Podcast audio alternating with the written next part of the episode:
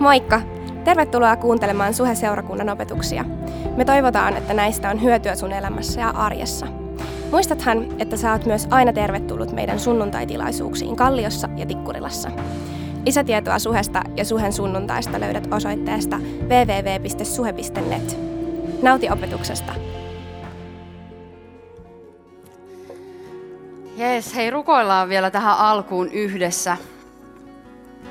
Uh, mä luin Jobin kirjeestä joku päivä tässä, että miten Job kirjoittaa siitä, niin kun, no osa meistä tuntee Jobin ja osa ei, mutta, mutta joka tapauksessa hänen niin kärsimysten jälkeen Jumala ilmestyy hänelle ja sitten hän kirjoittaa, että, että vain korva kuulolta olin sinusta kuullut, mutta nyt ovat silmäni nähneet sinut. Vain korva kuulolta olin susta kuullut Jumala, mutta nyt mun silmät on nähnyt sut. Ja mulla on tälle päivälle yksi ainut rukous ja se on se, että Jeesus ilmestyisi meille jokaiselle. Meistä ei kukaan tunne häntä täysin. Kellään meistä ei ole täyttä ilmestystä siitä, kuka Jeesus Kristus todella on. Joten voisiko tämä olla se päivä, että me yhdessä rukoillaan, että Jeesus, näytä meille enemmän. Anna mun nähdä uusia puolisusta et, et, voisiko meidän sydämessä vaan syttyä jano hänen puolelta, että Jeesus ilmesty meille. Mä haluan tänään sua kutsua rukoilee mun kanssa sen rukouksen. Isä, kiitos siitä, että sä oot täällä ja ja, ja, ja itse, je, itse asiassa Jeesus sanoo itse näin, että kun me on nähty hänet, me on nähty isä. Eli kun me nähdään Jeesus, niin me nähdään isä. Ja tässä hetkessä me tullaan vaan Herra sun eteen ja, ja ylistetään ja kunnioitetaan ja kiitetään sinua maan ja taivaan luojaa, herrojen herraa, kuningastin kuningasta. Ja, ja jotenkin kiitos siitä, että meistä jokainen saa tänään tuntea sun kosketuksen, kuulla sun äänen, nähdä sut. Herra, kiitos siitä, että avaat meidän silmät näkemään näkymättömään. Kiitos, että avaat meidän korvat kuulemaan ihan uusia taajuuksia tänään. Jeesuksen nimessä me rukoillaan ja sanotaan yhdessä, että Aamen. Hei, käy vaan istuu. Mun nimi on Mentun Kirsi, niin kuin mut hyvin esiteltiin. Ja tota, Nora istuu siellä. No, Nora on ihana.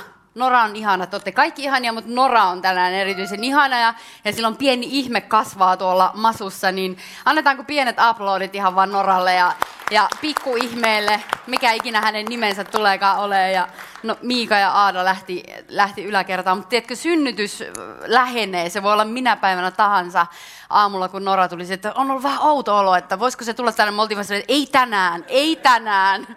niin, niin. Jännitys lähestyy, äh, siis äh, synnytys lähestyy ja jännitys lisääntyy, mutta me ollaan teidän kanssa, koko perheen kanssa ja toivotetaan vähän hullusti siunausta ja kohta saadaan taas siunata lisää lapsia ja se on tosi siistiä. Ja, Rauno on aina innoissaan uusista lapsista, mäkin olen innoissaan uusista lapsista. Mä varmaan tulen kohta myöskin sanoa niitä, mitä Rauno aina sanoo, että menkää naimisiin ihmiset, mutta mä en vielä sano, mä en vielä lähde sille linjalle. Mutta kiva olla, kiva olla täällä tänään. Tota, lava on niin lämmin, voidaan käydä suoraan asiaan. Mä joku viikko sitten viime vuoden puolella sanoin, että mä joskus kerron teille sen tarinan siitä, kun mä tulin, miten mä tulin uskoon ja se päivä on koittanut. tota, niin, niin, mä olin sellaisessa nais, naisten konferenssissa, naisten kristillisessä konferenssissa, mun hyvän ystävän kutsumana ja hänen kanssaan siellä. Ja, ja sitten tota, mä päädyn istumaan sattumalta semmoisen lääkärin viereen. Mä oon koulutukseltani kemian maisteri, eli vähän tämmöinen niin tiedeihminen, varsinkin siltä ensimmäiseltä ammatilta. Ja tota, mä olin siihen saakka aina uskonut, että Jumala ei ole olemassa. Mä olin jopa ajatellut, että Jumala ja tiede on ristiriidassa toistensa kanssa. Mutta nyt mä näen asian sillä tavalla, että itse asiassa tiede tutkii Jumalan luomistyötä. Et, et se on erään, eräänlainen niin kuin, äh, rajallisen ihmisen tutkimusmatka rajattoman Jumalan kompleksiseen, monimuotoiseen, hullun kauniiseen luomakuntaan, jossa me saadaan nyt asua. Ja tota, äh, yksi tärkein niin kuin, askel kohti tätä ymmärrystä tai tätä ajattelua oli, oli se keskustelu sen lääkärin kanssa. Äh, me keskustellaan ja keskustellaan. Mä avasin tämän keskustelun kevyesti kysymällä, että hei, mitä sä oot mieltä siitä, että voiko tie- tiedeihminen olla uskossa? Ja tota, hyvät jutut lähti liikkeelle ja sitten konferenssi alkaa jo tulla niin kuin loppua kohti ja puhuja on sitten siellä lavalla ja sanoo, että hei, että, että haluaisiko joku vielä rukousta? Ja mulle, mun päähän tulee sellainen ajatus, että no, ei kai sitä mitään haittaakaan voi olla. Ja sitten mä lähden sinne eteen ja mä menin rukoiltavaksi tämän puhujan luo ja, ja tota, mä sitten menin siihen mä silleen, että mä en, mä en muuten ole uskossa. Mä en oikein tiedä, mikä tämä juttu on. Ja, ja sitten tämä puhuja sanoi mulle sille, että ei mitään hätää, että et, et ole vaan rauhassa, että laita vaikka sun silmät kiinni ja sano mun perässä, että Jeesus ilmesty mulle. Ja tämä puhuja oli kanadalainen ja se itse sanoo sen englanniksi, joten se sanoo näin, että, äh, että pray after me, Jesus reveal yourself to me. Ja, ja kun mä sanoin nämä sanat, mä laitoin mun silmät kiinni ja mä sanoin, Jesus, reveal yourself to me. Ja niin mä koin, miten lämpö tuli mun ympärille. Mä koin, miten mun lähelle tultiin. Ja se tuntui siltä, että kaikki on hyvin tässä maailmassa. Se tuntui ihanalta, parhaalta mahdolliselta. Mutta samaan aikaan mun järki alkaa kelaamaan. Se on sille, että ei vitsi, että, että, että nyt varmaan ne kaikki naiset tuli mun ympärille rukoilemaan mun puolesta, koska mä olin nähnyt, että jengi teki sitä. Ja mua alkoi ärsyttämään ja mä avasin mun silmät. Ja mä olin yksin. Mä avasin mun silmät ja siinä ei ollut ketään. Ja samaan aikaan mä tiesin, että Jumala on olemassa. Jeesus oli just ilmestynyt mulle. Ja mä olin silleen, että Jumala on todellinen. Se oli vaan niin kuin, niin kuin just niin kuin joku tällainen, olisi vaan niin kuin vedetty verho mun edestä. Tai niin kuin sokeet silmät avautuu. Ja siitä lähtien mä en ole halunnut mitään muuta kuin etsiä Jumalan kasvoja. Tuntee häntä paremmin. Toteuttaa hänen tahtoonsa kaikella, mitä mussa ikinä on. Tiedätkö, hyvänen aika, mä olin elänyt valheessa. Mulle oli opetettu koulussa ja kotona, että Jumala ei ole olemassa – mutta sitten yhtäkkiä mä, mä vaan niinku tietämällä tiesin, että tämä oli valhe. Mä tiesin, että Jumala on todellinen. Niin mitä muutakaan mä voisin tehdä? Mitä muutakaan mä ikinä enää haluaisin, tiedätkö, tehdä? Ja Jumala tietää, miten koskettaa meitä jokaista. Hän ei kosketa meitä kaikki samalla tavalla, vaan hän tietää, mitä jokainen meistä yksilökohtaisesti, henkilökohtaisesti tarvitsee kokeakseen hänet, tarvitsee tullakseen uskoon. Meidän ei tarvi laittaa meidän aivoja narikkaan. Meidän ei tarvi tulla paremmiksi ihmisiksi, jotta me voidaan tulla uskoon. Ei todellakaan. Niin kuin Make sanoi viime viikolla, niin kristin uskon lähtökohta on suhde Jeesuksen kanssa. Kaikki lähtee siitä. Me ei tarvitse pyrkiä lähemmäs. Tai siinä kohtaa niin me tarvitsemme pyrkiä jotenkin, kun mä saisin vaan kiinni Jeesus. Ei, kaikki lähtee suhteesta häneen. Kaikki alkaa suhteesta hänen. Seikkailu alkaa siinä kohtaa, kun me tullaan uskoon. Ja me saadaan, me synnytään hengellisesti uudeksi. Me saadaan yhteys meidän luojaan. Se on sen seikkailun lähtökohta. Seikkailu, jonka aikana me saadaan kasvaa, uudistua, muuttua Kristuksen kaltaisuuteen. Ja seikkailu, joka eräänä päivänä päätyy taivaaseen, mutta ei lopu, siihen vaan jatkuu huikeasti paljon parempana. Tiedätkö, apostoli Paavali koki myös aika radikaalin kääntymisen. Suhteellisen radika, su, ehkä suurimman, mitä raamatusta löytyy Uudessa testamentissa – Jeesus ilmestyi hänelle, hänen sydän muuttui siinä hetkessä. Niinpä hän kirjoittaa roomalaiskirjeessä nämä, nämä tutut sanat, tai nämä on tutut sulle, jos olet ollut tämän Pelastamut-sarjan aikana meidän kanssa, koska tämä on se paikka, se jae, jonka ympärille me on leiriydytty. Ja, ja tota, ekalla viikolla mä annoin haasteen, että, että opetellaan tämä ulkoa. Mä en tiedä, oot sä tehnyt sitä, mutta sä voit mun kanssa lausua, jos sä haluat. Paavali sanoo näin, roomalais 1.16. Minä en häpeä evankeliumia, sillä se on Jumalan voima ja se tuo pelastuksen kaikille, jotka sen uskovat. Ensin juutalaisille, sitten myös kreikkalaisille. Minä en häpeä evankeliumia ensinnäkin. Ja sitten evankeliumi Jumalan voima ja se tuo pelastuksen kaikille. Tiedätkö, Jeesus tuo pelastuksen tähän maailmaan yksi ihminen kerrallaan. Yksi sydän kerrallaan. Meidän ihmisten on joskus helpompi nähdä se, että maailma tarvii pelastusta, Mutta totuus on se, että kaikki ne kauheudet, mitä tässä maailmassa näkyy, johtaa juurensa meidän sydämiin. Johtaa juurensa ihmisten rikkinäisiin sydämiin. Sydämiin, jotka on erillään tai kaukana Jumalasta. Että ainoastaan Jeesus Kristus pystyy muuttaa tämän. Jeesus on ainoa oikea sydänten murskaaja, koska hän kykenee muuttamaan kivisydämen ja tekemään siitä elävän.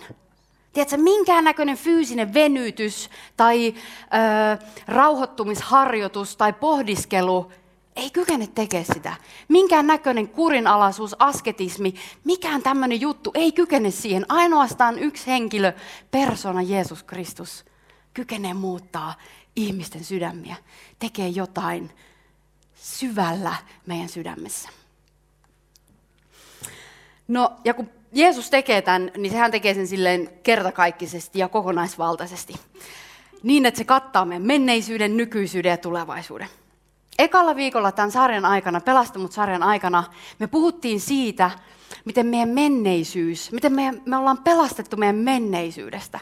Jeesus Kristus kuoli meidän syntien tähden. Että me voidaan elää vapaana, että meidän menneisyys on anteeksi annettu täysin, lunastettu. Jeesus uhras itsensä meidän puolesta. Ja sen takia Jeesuksesta käytetään myös tällaista nimeä kuin karitsa – se viittaa vanhan testamentin uhrikäytäntöihin, koska vanhan testamentin aikaan jengin piti, ihmisten piti uhrata eläimiä, että ne sai niiden synnit anteeksi. Mutta tänään me ei tarvitse tehdä sitä, koska Jeesus uhras itsensä kertakaikkisena uhrina. Mitään uhreja ei enää tarvita meidän syntien tähden. Ne kaikki on anteeksi annettu. Eikö se ole hyviä uutisia? ne jatkuu, koska Jeesus ei jäänyt sinne hautaan, vaan hän nousi ylös kuolleista. Ja siitä me puhuttiin viime viikolla. Me puhuttiin siitä, että evankeliumi on Jumalan voima. Jumalan voima, jossa me saadaan elää tänään vapaana synnin vallasta tänään.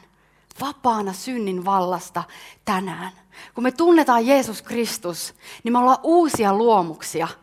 Ja meissä vaikuttaa pyhä henki. Henki, joka nosti kuolleen eläväksi. Sen takia kaikki on mahdollista. Kaikki on meille mahdollista. Me voidaan uudistua. Me ei tarvi alistua meidän vanhoille tavoille. Me ei tarvi sanoa, että mä, mä vaan oon tämmöinen. Tiedätkö, ei tarvii. Meidän tarvii ainoastaan pitää katse Kristuksessa. Vaan etsii häntä. Olla sitä Jumala, sun kanssa mä pystyn. Me ei tarvi olla rajoittuneita meidän rajallisiin omiin kykyihin, vaan me saadaan elää Jumalan rajattomassa rakkaudessa, Jumalan rajattomassa voimassa ja viisaudessa joka päivä. Tehdä hyvää joka päivä. Eikö se ole aika siistiä? Oletteko te mukana? Tiedätkö, mikään pelko, mikään ahdistus, mikään alaspäin painava ajatus, mikään valhe ei kestä Jumala edessä ei kestä Jeesuksen nimen edessä. Jeesuksen nimi on suurempi kuin mikään muu tässä maailmassa. Hän on jo voittanut pahan vallan. Itse asiassa psalmi 16 sanoo, että Jumalan edessä, Jeesuksen kasvojen edessä on yltäkylläinen ilo ja ikuinen onni. No tänään me päätetään tämä sarja ja me päätetään se palaamalla tulevaisuuteen.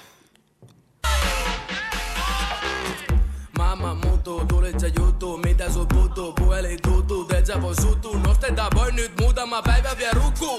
Vaiheella aineella surfata netissä Sajora. manella mitä nyt tekis? Maapallo tallotaan rikki Mikki kädes mies karake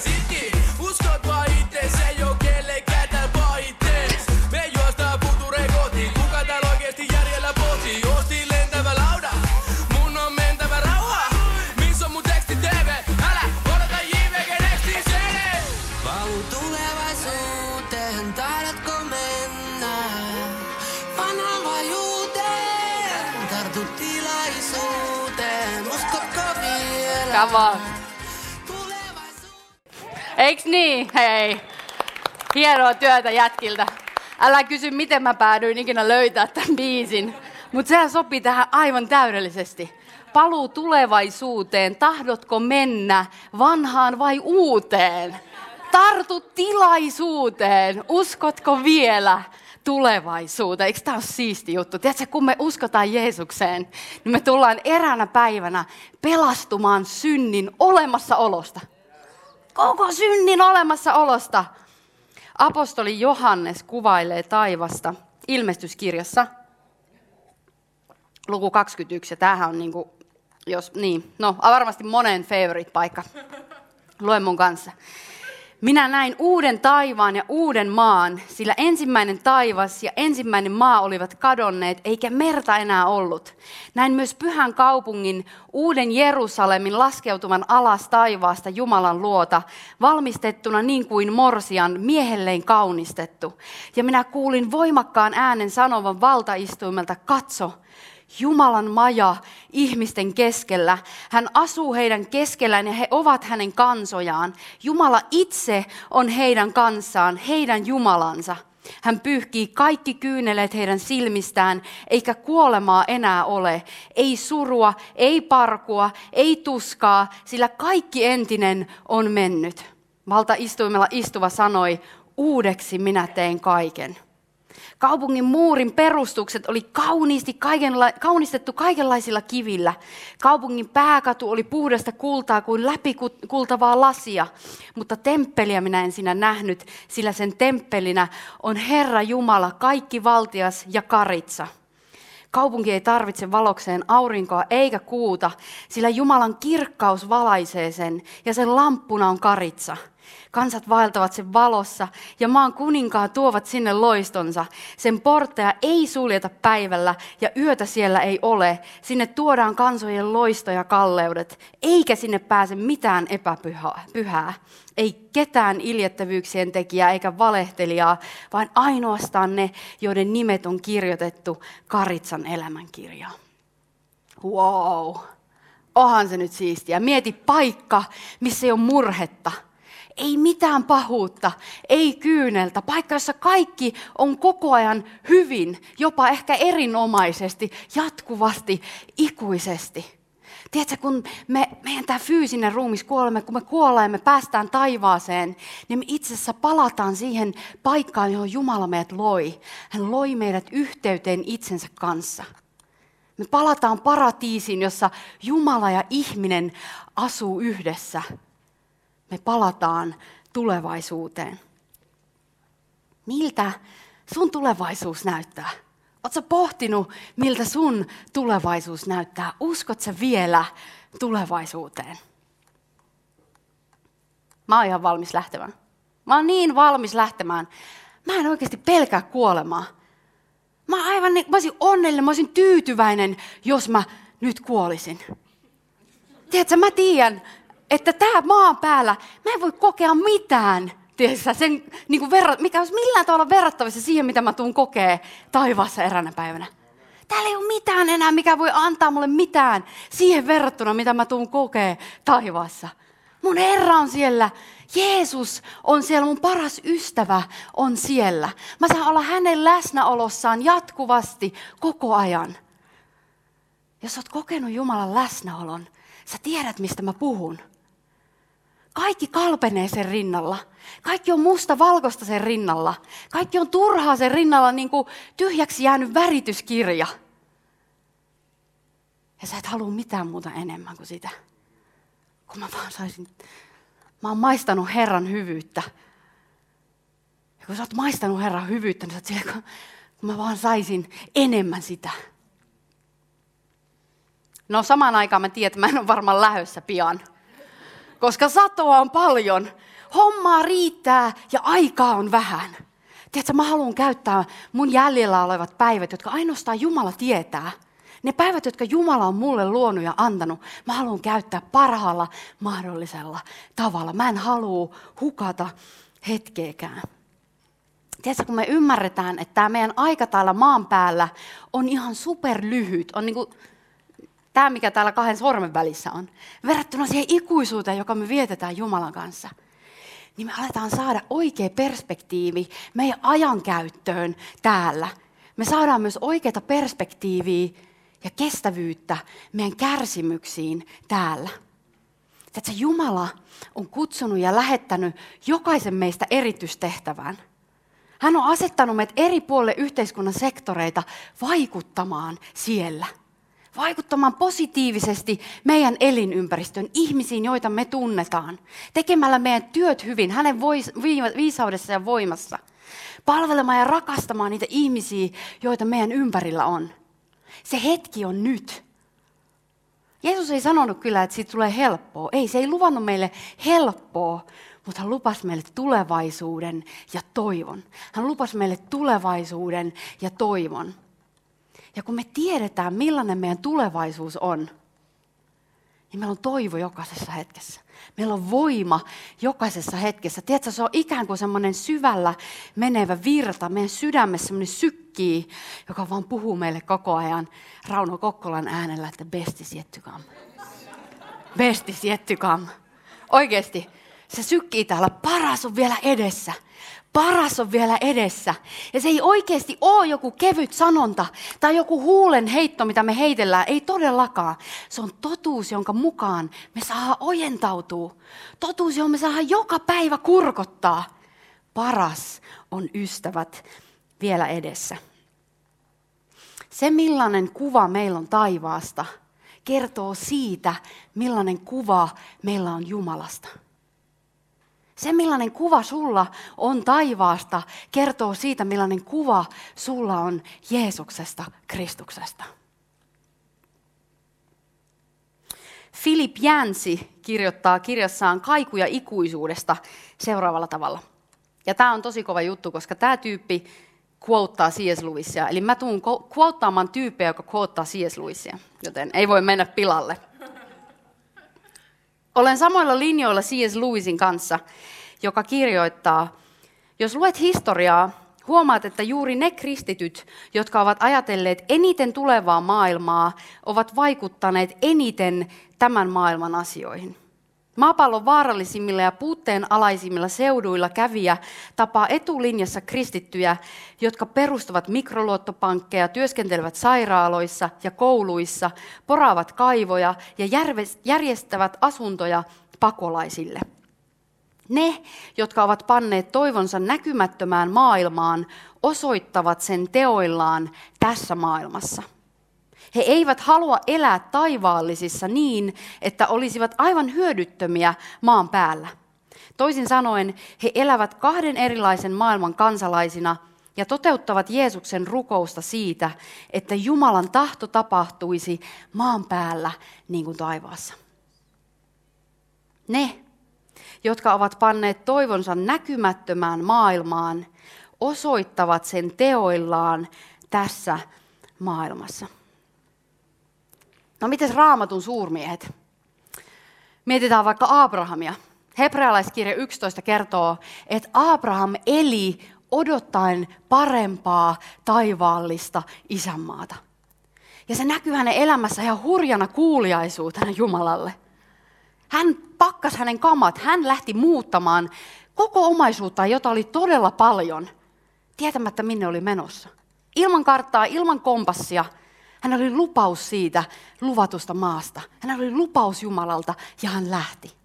Ja myöhemmin hänen elämässään hän oli valmis uhraamaan ainoan poikansa. Mooses, no Mooses kasvoi Faaraan hovissa. Maallisessa loistossa, maallisessa runsaudessa, maallisissa nautinnoissa. Varmasti kaikki, mitä tämä maailma pystyy antaa, oli hänelle tarjolla. Mutta hän hylkäsi sen ja hän otti mieluummin osaa Israelin kansan kärsimyksiin, koska hän odotti tulevaa palkintoa. Hänen katse oli kiinni tulevassa kaupungissa. Tiedätkö, Mooses pysyi lujana ja hän johti Israelin kansan turvaan Egyptin orjuudesta. Hän vapautti Israelin kansan Egyptin orjuudesta, koska hän ikään kuin näki näkymättömän. No sitten meidän sankari Paavali. Paavali on hieno mies, niin kuin nämä kaikki. Paavali, tiedätkö, Paavali jatkuvasti juoksi katsoen siihen tulevaan palkintoon. Ja hän piti kaikkea turhana Kristuksen tuntemisen rinnalla. Hän piti kaikkea roskana Kristuksen tuntemisen rinnalla. Hänen koulutusta, hänen erin, niin kuin erinomaista mainetta, arvostusta oman yhteisönsä keskellä, juutalaisten keskellä. Paavali heitti ne roskana menemään. Ja kun hän tutustui Kristukseen, niin hänen elämänsä missio muuttui. Ja hän halusi elää ja julistaa evankeliumia kaikilla, mitä hänestä lähti. Ja hän päätyi istuttamaan useita seurakuntia ympäri silloista maailmaa, ympäri nykyistä Lähi-Itää ja Etelä-Eurooppaa. Ei näillä tyypeillä silti ollut helppoa, vaikka me jotenkin saatetaan lukea näistä raamatusta että wow, että ihan mielettömiä uskon esikuvia, ja he on. Ja otetaan heistä esim. Todellakin he on meille esimerkki, niin kuin me kaikki ollaan täällä toisillemme esimerkkejä. Mutta ei se ole ollut helppoa. Ei todellakaan. Paavali joutui ruoskittavaksi, äh, kivitettäväksi, hän, hän haaksirikkoutui, hänen elämä oli monta kertaa vaarassa. Hänen henki oli monta kertaa vaarassa. Hän oli vankilassa, Rooman vankilasta. Hän itse asiassa kirjoittaa seuraavalla tavalla Filipin seurakunnalle. Filippiläiskirjan luku 1. Paavali sanoo, että sieltä vankilasta käsin hän kirjoittaa seurakunnalle näin. Minulla on vastekin aihetta iloita, sillä tiedän, että teidän rukoustenne tähden ja Jeesuksen Kristuksen hengen avulla tämä kaikki kääntyy parhaakseni. Odotan ja toivon hartaasti, että en joudu millään tavoin häpeään, vaan voin nyt, niin kuin aina ennenkin, olla rohkea ja tuottaa kunniaa Kristukselle. Jäänpä sitten eloon tai kuolen. Minulle elämä on Kristus ja kuolema on voitto. Mutta jos jään tähän elämään, siitä hyötyy tehtäväni. En tiedä, kumman valitsisin. Olen kahden vaiheilla. Haluaisin lähteä täältä ja päästä Kristuksen luo, sillä se oli, olisi kaikkein parasta. Teidän vuoksenne on kuitenkin parempi, että jään eloon. Olen siitä varma. Tiedätkö, taivaassa me ei rukoilla, että ihmiset tulee uskoon. Taivaassa me ei enää olla kadonneen jäljillä. Taivaassa me ei enää kerrota kellekään Jeesuksesta. Taivaassa me ei voida antaa niitä kymmenyksiä tähän huoneeseen, niin kuin Noora rohkas. Sen aika on nyt. Nyt, ystävät, on aika seurata rohkeasti Jeesusta. Nyt on aika olla kuulijainen Jumalan kutsulle sun elämässä. Se aika on nyt. Meidän päivät on laskettu. Niitä on tietty määrä, joka Jumalalla on tiedossa. Ei hukata aikaa. Jos sä kysyt multa, niin mä sanon, että nyt on aika Jumalan soturien nousta. Nyt on se aika nousta. Ja sen lisäksi helvetti ei ole kiva paikka. Helvetti on yhtä todellinen kuin tämä taivas, mitä me on saatu tänään ihailla. Ja kun me on saatu nähdä maalautua meidän silmien eteen, niin helvetti on ihan yhtä todellinen. Ja tiedätkö, saatana ja sen apurit on menossa sinne. Heidän kohtalo on jo sinetöity. Mutta me voidaan vielä vaikuttaa niihin ihmisiin, jotka on meidän ympärillä heidän kohtaloon meillä on mahdollisuus vaikuttaa. Tiedätkö, me voidaan yhdessä pitää meidän vahtivuorolla, jotka on nämä vuodet, mitä meille on annettu, niin me voidaan meidän vahtivuorolla pitää huolta siitä, että helvetti on hiljainen mesta. Siellä ei tapahdu mitään. Saatana saa ihan yksin pyöriä siellä. Pidetään huolta siitä. Me saadaan vaikuttaa ihmisten ikuisuuskohtaloihin täällä. Meidät on valtuutettu, meidät on lähetetty, meille on annettu kaikki voima ja viisaus, mitä me tarvitaan sen tehtävän tekemiseksi. Nyt on aika nousta. Nyt on aika seurata rohkeasti Jeesusta. Mitä enemmän meidän katse on tulevassa maailmassa, niin sitä vähemmän me tarvitaan mitään tästä maailmasta mitä vähemmän me tarvitaan tästä maailmasta, niin sitä enemmän me kyetään vaikuttamaan tähän maailmaan. Ja mitä vähemmän me tarvitaan tästä maailmasta, niin sitä vapaammin me voidaan myös nauttia niistä hyvistä asioista, mitä tämä maailma meille tarjoaa tässä ja nyt. Koska me ei etsitä niistä jotain, mitä ne ei voi meille antaa. Eiks niin? Hei, noustaan ylös tässä kohtaa ja aletaan pikkuhiljaa kohta rukoilee yhdessä.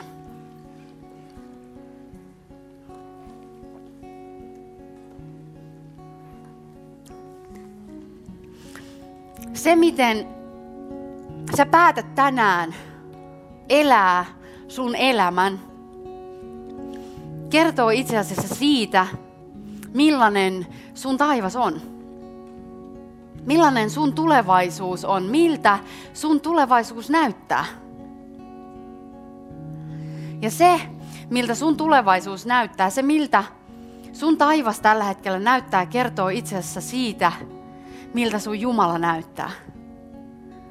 Miltä Jeesus näyttää sulle. Niinpä me varmaan yhdessä ymmärretään, miksi mun rukous on se, että Jeesus ilmestyisi meille tänään. Eiks niin? Meistä ei kukaan ole nähnyt. Tiedätkö, kypsinkin meistä on nähnyt vaan raapasun. On pystynyt niinku tälleen, mun kynne alle ei tästä jää mitään, niin ei ole meidänkään jäänyt. Tiedätkö, Jumala on niin suuri. Hänen tuntemisensa on loputon seikkailu. Se jatkuu jopa taivaassa. Se on jotain ihan huikeeta. Joten jos sun sydän on janoinen tänään, niin pyydät, Jeesus, anna lisää, anna mun nähdä sua enemmän. Jos sä oot aavikko, jos sä oot vähän kuivalla paikalla tänään, niin sano, että Jeesus virvota mua. Anna sun elämän veden vaan tulla puron lailla mun elämää.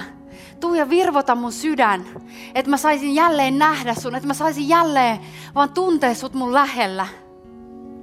Jos et sä koskaan kokenut Jumalan läsnäoloa, niin pyydä sitä tänään. Pyydä, että sä saat maistaa Jumalan hyvyyttä. Se on avain kaikkeen. Se on lääke kaikkeen. Jumala haluaa ilmestyä meille tänään. Hän on täällä meidän keskellä. Hän seisoo täällä seurakuntansa keskellä ja hän haluaa näyttää meille uusia puolia itsestään. Ehkä osalle hän haluaa ilmestyä ihan ensimmäistä kertaa. Osalle hän haluaa ilmestyä lohduttajana, osalle parantajana, osalle kuninkaiden kuninkaana, osalle ystävänä. Ja osalla hän vaan haluaa huuhtoa ja virvota meidän, virvottaa meidän sydämet, vaan näkee, kuka Jeesus todella on. Että me saatas kokea, mitä Job koki, niin kuin mä sanoin siellä alussa. Tiedätkö, Job, Job oli uskovainen mies. Job oli Jumalaa seuraava mies. Mutta sitten hän alkoi kokea elämässään tragedioita tragedioiden perään. Hän joutui kokemaan kauheita asioita. Hänen elämässään kärsimys vaan jotenkin tuntui lisääntyvän ja lisääntyvän. Ja mitä Jobin sydämelle kävi oli, että se alkoi ylpistymään. Se alkoi katkeroitumaan Jumalaa kohtaan ja hänen ystäviäkin kohtaan. Mutta sitten vihdoin, mut sit vihdoin eräänä päivänä, tiedätkö, Jumala ilmestyi hänelle. Jumala kohtasi Jobin, Jumala vastasi Jobin valituksiin. Ja sitten Job kirjoittaa tämän kohtaamisen jälkeen, että nyt minä ymmärrän, että kaikki on sinun vallassasi, eikä mikään suunnitelmasi ole mahdoton sinun toteuttaa. Job näki Jumalan suuruuden. Hän oli silleen, että Jumala on iso ja mä oon pieni. Ja se on just hyvä paikka mulle. Se on paras mahdollinen, se on onnellinen, vapaa paikka meille. Me ei tarvi kantaa tätä maailmaa meidän harteilla, kun meillä on Jumala, joka tekee sen. Ja sitten Job jatkaa, että vain korva kuulolta olin sinusta kuullut, mutta nyt ovat silmäni nähneet sinut. Sen tähden minä häpeän puheitani ja kadun niitä tomussa ja tuhkassa. Mä kadun niitä tomussa ja tuhkassa. Tiedätkö, parannuksen teko on parasta, mitä me voidaan tehdä. Se tarkoittaa käytännössä sitä, että me käännytään Jumalaa kohti. Me pyydetään apua Jumalta, pyydetään anteeksi Jumalalta. Ja se on hyvä, hyvä paikka ihmisen olla. Se on paras paikka ihmisen olla, tiedätkö? Yksi kohtaaminen Jumalan kanssa muuttaa kaiken. Jopin elämän kohtalo muuttuu. Ja se voi muuttua meidän jokaisen kohdalla tänään. Se voi muuttua kuolleesta eläväksi konkreettisesti, jos et sä vielä tunne Kristusta. Mutta meidän muiden kohdalla, jotka tunnetaan jo Jeesus, niin me saadaan vaan muuttua enemmän hänen kaltaisekseen. Me saadaan vaan päästä lähemmäs ja lähemmäs saada lisää ilmestystä siitä, kuka meidän kuningas todella on. Jos sä tänään ihan ensimmäistä kertaa rukoilit sen rukoukset, Jeesus ilmestyi mulle niin kuin mä tein silloin yli kymmenen vuotta sitten, niin tiedä, että sä oot nyt Jumalan lapsi. Tiedä, että sä oot pelastunut tästä hetkestä lähtien ja, ja sulla on yhteys Jeesukseen Kristukseen. Tehdään kuitenkin vielä niin, että, että rukoillaan yhdessä niin kutsuttu pelastusrukous. Ja, ja ja, ja sen jälkeen mä kehotan sinua, että älä jää tämän päätöksen kanssa yksin, vaan kerro sun ystäville, tai tuu kertoa meille, tuu tonne loungeen, tai tuu juttelee mulle. Ja, ja älä jää yksin, tämä perhe täällä, nämä kaikki ihmiset tässä näin on, on sua varten täällä. Mutta rukoillaan vielä yhdessä.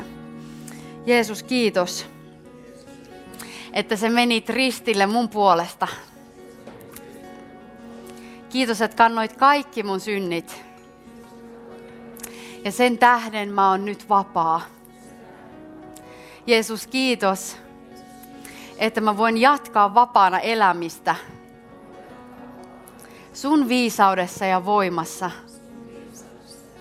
Jeesus, sinä olet mun elämän Herra ja pelastaja. Eikö meillä ole ihan siisti Jumala? Hei, taputetaan Jeesukselle. Tää on hyvä, tää on hyvä. Kiitos uhri. Kiitos, että kuuntelit. Ota rohkeasti yhteyttä, jos haluat tietää lisää suhesta. Sä löydät meidät Facebookista, Instagramista ja Twitteristä nimellä Suheseurakunta. Jos sä haluat olla mukana tukemassa tätä työtä taloudellisesti, siihen löydät ohjeet kotisivuiltamme osoitteesta www.suhe.net. Nyt mä toivotan sulle siunattua viikon jatkoa.